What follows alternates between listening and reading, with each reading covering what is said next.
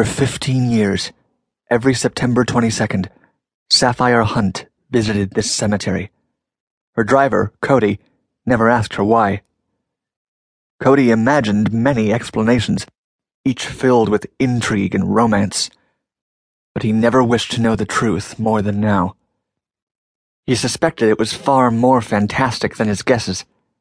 He gripped his gun as he peered through the window at his billionaire boss, worry bending the parallel lines on his brow. Sapphire stood by the limousine for a moment, her long coat open to the night air. Her hair was wrapped like a copper crown on her head. Six feet tall, she was curved and hard, with Egyptian features, alabaster skin, and lapis eyes. The night was dark and muggy, though the fall leaves glowed like flames in the beam of her penlight as she walked up the hill and weaving through slate headstones. For the first time, she was late, but she didn't hurry. Sapphire considered the tone of Noah's voice on the telephone the last time they had spoken.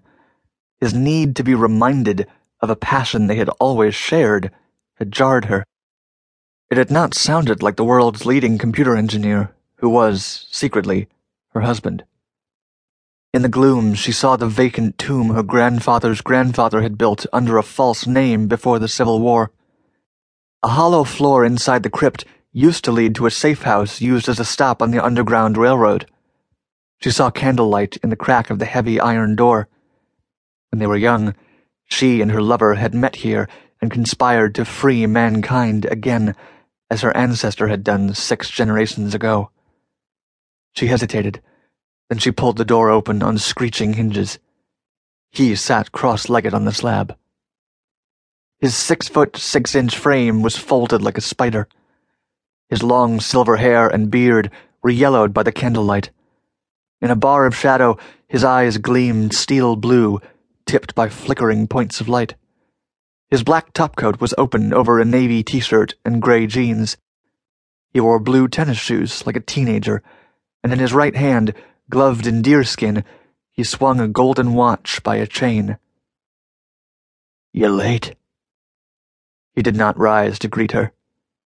He laughed, shrugging. Come on, jump up. She climbed onto the slab, dreading his kiss, which was too practiced, too brief. She pulled away, the world spinning faster now beneath her. This is it?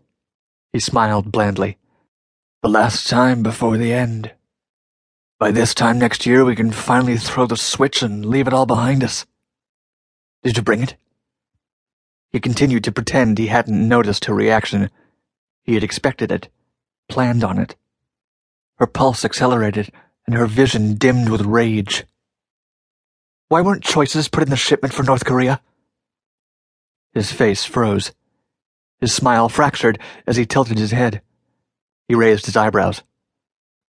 Straight to the point, he mused. Why?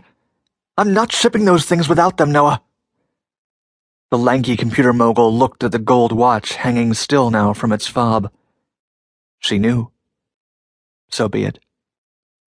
If there is no choice, he said philosophically, looking from the watch's perfect face to hers, free will is obsolete. There was an inconceivable tone of contempt and condescension in his voice. She could barely catch her breath, staring at him with trembling rage and fear. Who are you now, Noah? A tear punctuated her last appeal. He clutched his forehead in one hand and waved his other hand at her briskly, finally revealing hostility. She had wounded something deep, which he distrusted now, even despised. I've seen it, that's all. He met her blazing eyes with his, bitterly. It's more obvious all the time, Sapphire. We built the perfect social machine. Just to destroy it? Yes.